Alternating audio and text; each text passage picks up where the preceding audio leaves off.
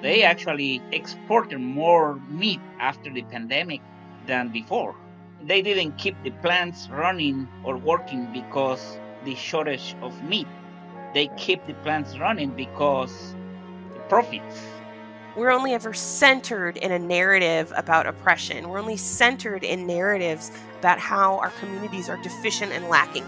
To center black and brownness as a celebration and to decenter whiteness, to decenter the power of white money, even while inviting it to come flow in commerce through a marketplace, I think is really, really important. Hi, I'm Tiffany Patton. And I'm Tanya Kerssen. We're the hosts and co producers of a new Real Food Media podcast called Foodtopias. Since the beginning of the pandemic, we've felt a seismic shift in the landscape of possibility. While we're living with new constraints on what we can do and where we can go, things feel possible that felt impossible just a few months ago. We can remake the world, and we have to. To remake the world, we need a map, a blueprint.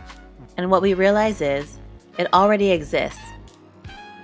On farms and in gardens, in the streets, in classrooms and kitchens, and even over Zoom calls, people are mapping out ways to create a world based on healing and collective care.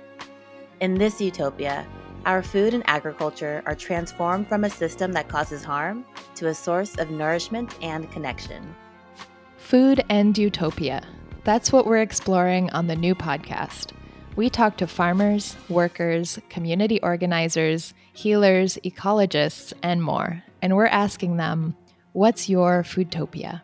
Fighting for worker protections, for fair pay, for protecting workers' rights to organize, free of retaliation.